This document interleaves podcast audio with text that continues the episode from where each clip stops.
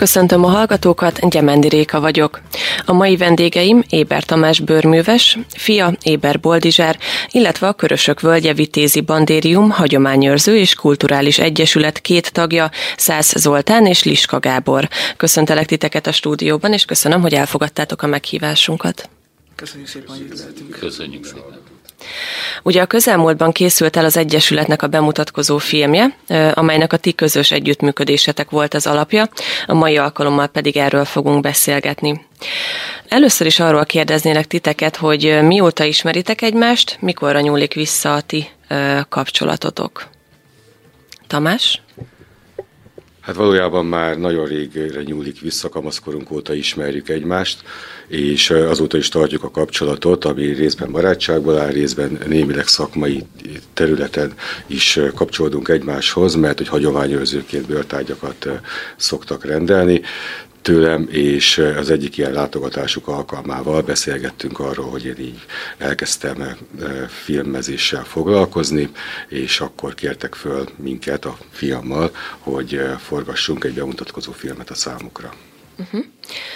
Hogyan született meg a forgatókönyv, illetve a filmnek az ötlete? Az volt az alapkoncepciónk a filmmel kapcsolatban, hogy egy ilyen vizuális történetmesélés legyen. Próbáltuk egy ilyen kerettörténetbe belefoglalni az Egyesületnek a tagjait, illetve a történetét. Ez volt az alapkoncepció, aztán több alkalommal egyeztettünk egymással, hogy ez egész hogy épüljön fel. Közösen választottunk helyszíneket, Mezőmegyeren, illetve Kondoroson történt a csárdában a forgatás. A forgatókönyvbe szeretük volna mi így az Egyesület részéről beletenni azokat a úgymond bemutató elemeket, amik valóban egy, egy ö, egyesületi bemutatónk alkalmával szerepelni szokott a, a aktuális napon. Hát ez kicsit ö, olyan tekintetben nehéz sikerült, hogy nagyon sok minden elem, elemet kell belezsúfolni, úgymond összeszanzásítani ebbe a pár percbe, hogy azért nézhető is legyen ez a kis film. Hogyan választottátok ki, hogy milyen módon fogjátok bemutatni az Egyesületet? Illetve mit mutattok meg magatokból? Hát, mint ahogy Tomi mondta, a történetet nagyjából ő találta ki, mi ezt a, a gyakorlati részét ö, próbáltuk beletenni. Ö, igazából az eszköz használat, ö, harci eszközök használata, karikásostor használat, fokos használat, kés használat, pusztakezes harc, ezeket szerettük volna úgymond a történetbe bele, bele sűríteni. Most Tamáshoz és Boldizsárhoz fordulok. Ugye apa-fia páros együtt dolgozott. Milyen volt a közös munka, milyen élmény volt, milyen tapasztalat?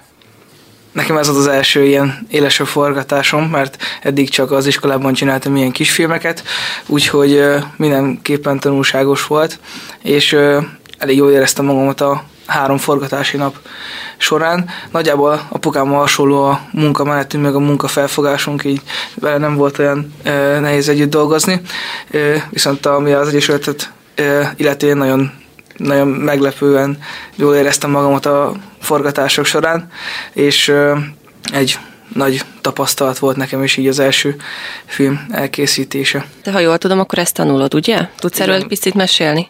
Most jelenleg fotósként tanulok a Szent Györgyi Albert Technikum és Kollégiumban, úgyhogy nem áll annyira távol tőlem ez a videózás, úgyhogy későbbiekben ezzel is szeretnék majd foglalkozni és tovább tanulni ilyen szakirányban.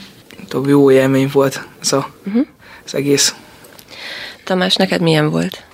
Fiaddal együtt Igen, dolgozni? Hát egyrészt vagy most az a legfontosabb az egészben, hogy apaként egy kamasz gyerekkel együtt dolgozni, valami közös hobbi, én azt gondolom, hogy aki, aki szülőként már nevet kamasz gyereket, az tudja, hogy ez egy óriási élmény, vannak ilyen kapcsolódási pontok, és hogy tudunk a műhelyben szakizni, meg ilyen témákról beszélni, úgyhogy ezért nagyon hálás vagyok a sorsnak, hogy ezt megadta, hogy a fiammal együtt csinálhatunk valami közöset, és ez a közös most jelen pillanatban ez a film volt.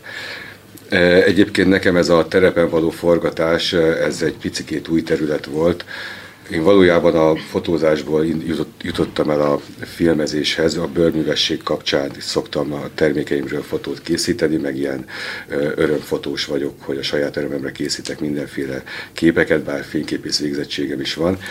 De egy idő után úgy láttam, hogy milyen jó lenne, hogyha a termékeimről tudnék videókat készíteni, illetve a bőrművesség témakörében néhány ilyen oktatóanyagot, hiszen tanítom is a bőrművességet, és úgy gondolom, hogy ez, ez egy hiányzó dolog a palettáról és akkor így elkezdtem szépen uh, utána járni, beleástam magam, a felszerelés egy része megvolt, aztán bővítettem, és akkor egy kis stúdiót hoztam létre otthon. Tehát lényegét tekintve engem inkább a termék videózás, fotózás része érdekel, Boldizsát meg ez a terepi munka, úgyhogy szerintem jól kiegészítjük egymást. Igen, pont ezt szerettem volna kérdezni, milyen hatással vagytok egyébként egymásra? Mit gondolsz?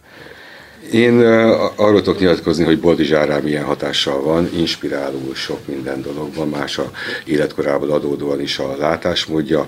Nekem is egy kicsit más az övétől, én inkább a tapasztalataimra építek, és akkor az a kettő szerintem ez egy nagyon termékeny kombináció.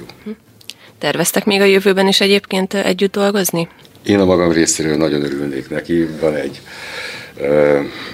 tervem egy áldokumentumfilm forgatása, ez egy kicsikét ilyen viccesebb kategóriába, vagy primaszabb kategóriába, de még ennek nem láttunk neki, ez egy ilyen középtávú terv, egyelőre még a innováció előkészítésével hmm. kell foglalni. Hmm.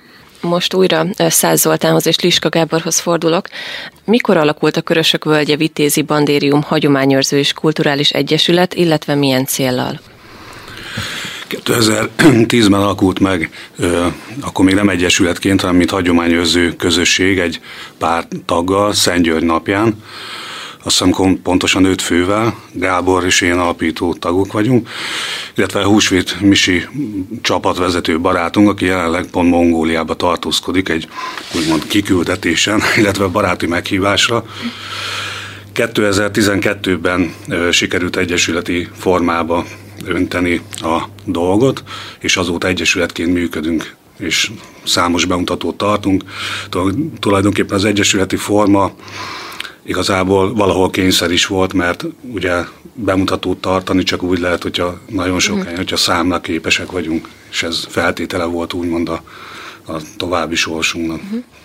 Mit lehet tudni úgymond a tagok előéletéről? Tehát korábban is foglalkoztatok külön-külön is hagyományőrzéssel? Ha még nem is teljesen hagyományőrzéssel, de úgy, hogyha összeállt egy kis csapat betlehemezni, vagy egyéb pasiójárásban mm, részt venni, mint szereplő, és előadást, illetve szolgálatot vállalni ilyen a helyeken, akkor foglalkoztunk hagyományőrzéssel. Foglalkoztak ugye csapatok tagjai, csapatunk tagjai néptánccal, harcművészetekkel. Ez nagyon nagy segítség arra, hogy, hogy hitelesebben egy mozgáskultúra kifinomultabb, egy bemutató elem alkalmával nagyon sokat segített az, hogy maga az előélet. Eleve az érdeklődés, eleve az, hogy akarja az ember. Ugye picit beszéltetek már arról, hogy rendszeresen vesztek részt különböző eseményeken, rendezvényeken, itt bemutatókat tartotok. Erről mit lehet tudni? Hogyan állítjátok össze a programot? És mik szoktak lenni általában a visszajelzések? Hát Zoli barátom nagy művész, hogyha ugye egy ilyen film stáblistán néznénk meg a dolgokat, akkor a dramaturgnak a szerepét, és kicsit ugye a rendező, nem vagyunk olyan túl sokan, tehát ez a négy-hat fő, amivel tudunk bemutatózni, itt azért a szerepek összeadódnak.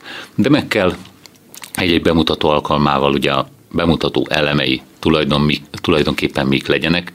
Tulajdonképpen azok egymás után, hogy jöjjenek, Zoltán barátom szokott nagyon-nagyon sokat segíteni ebben. Nekem is, ugye, mint a szószólójának, a csapatnak egy-egy bemutatón, nem mindegy, hogy azért van-e segítség, egy nagyon jó mankó a bemutató szövegéhez kapcsolódóan.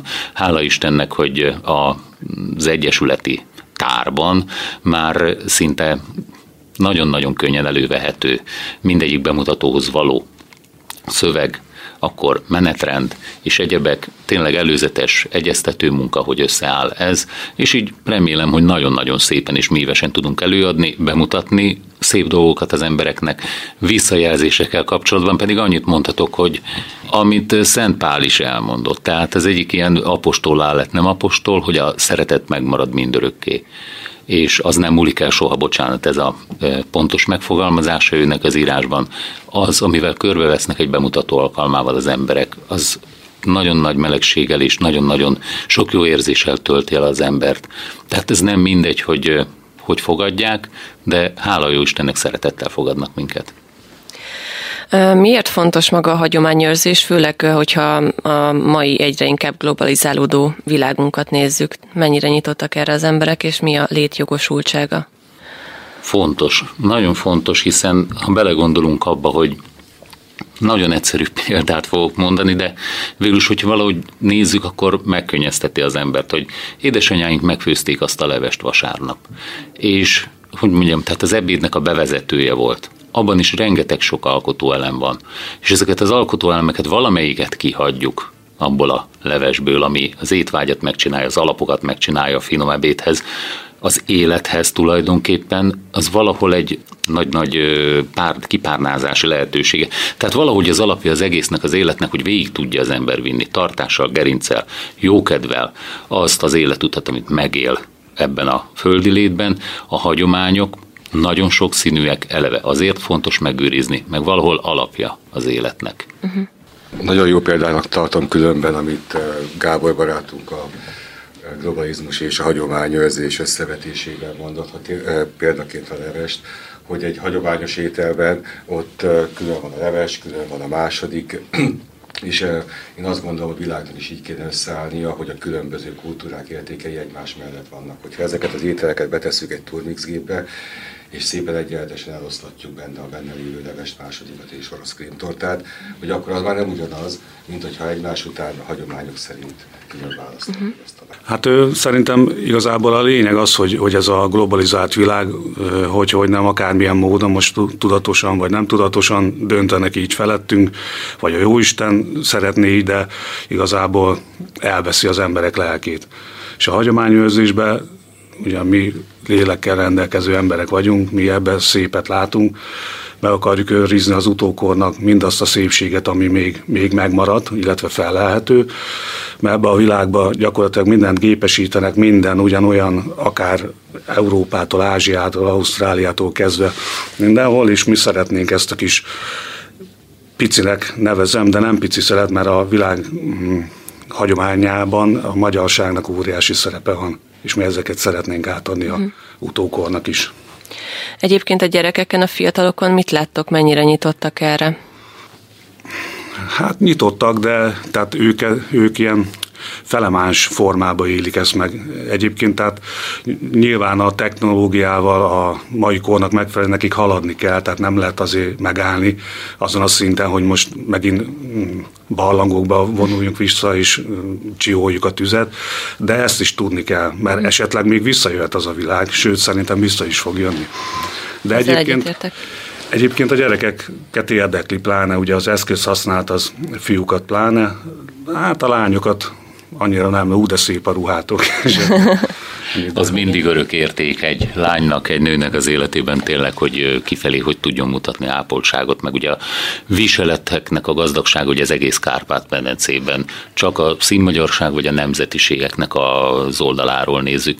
Nagyon érdekes, hogy mellékáként valahogy nem is mellékáként, hanem tehát foglalkozok gyermekekkel, és hogyha valamilyen eszközt kapnak a kezükben, tehát veszi el tőlük az időt, mert mikor egy táboroztatás alkalmával 5 perc múlva reggeli, nem ostor rajlítjentés vagy csergetés, hanem reggeli, tehát ilyenkor ezt és ezt hozod magaddal, és megjelensz a reggeli idejében.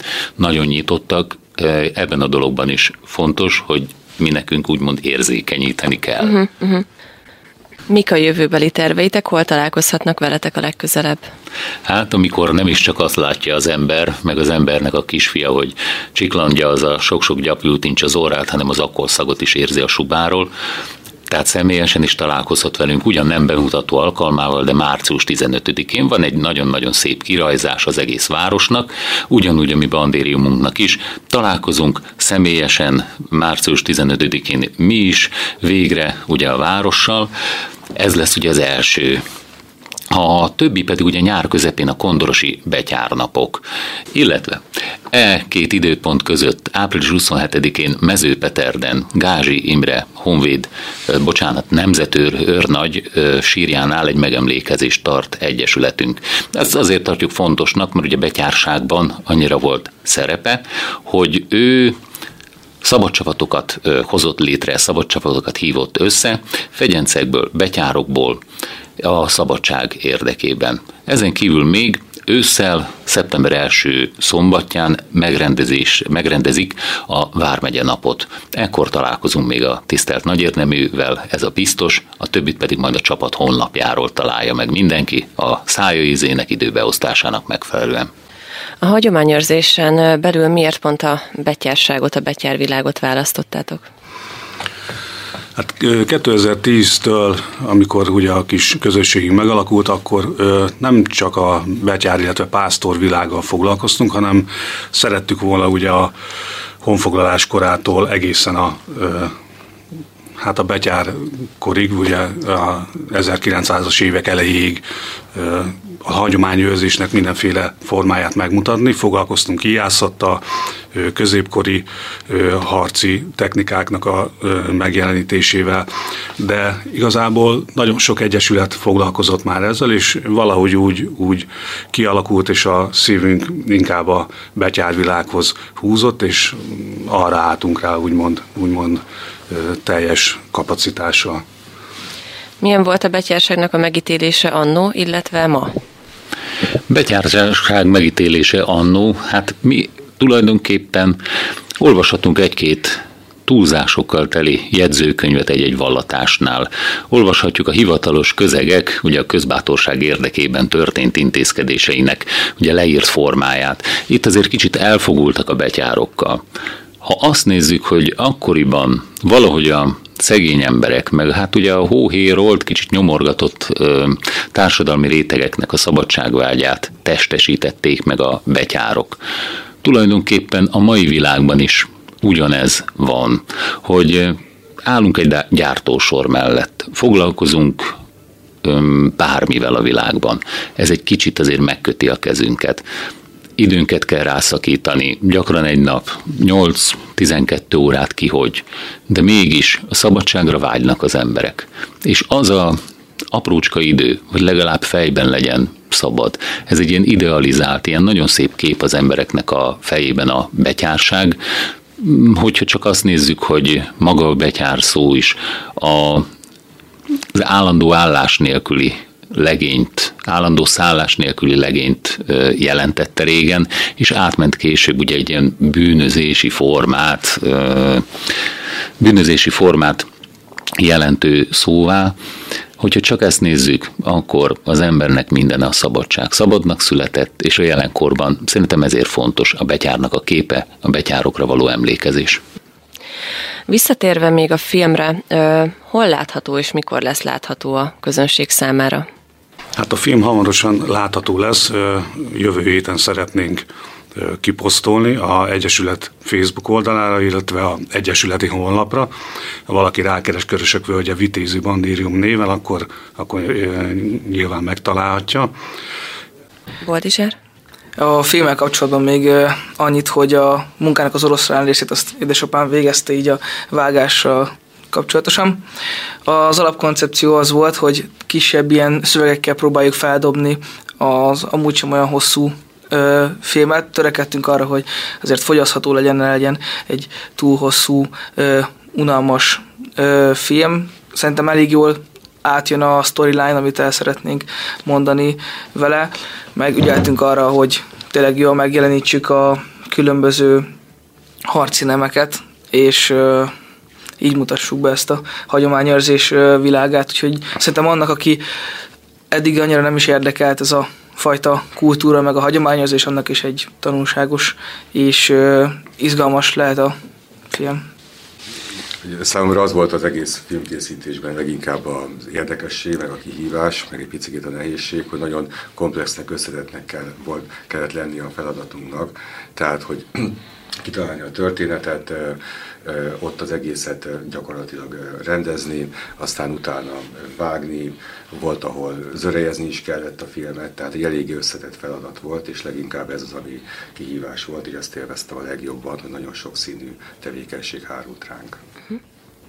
Tamásékhoz még annyit szeretnék hozzátenni ez a témakörrel kapcsolatban, hogy ö, igazán szerintem az volt a ö, nehézsége magának a filmnek, hogy ö, magukat a bemutató elemeket, tehát a harci eszközök bemutatását ne egy unalmas formába tudjuk átvinni, hanem egy történet keretébe mutassuk be.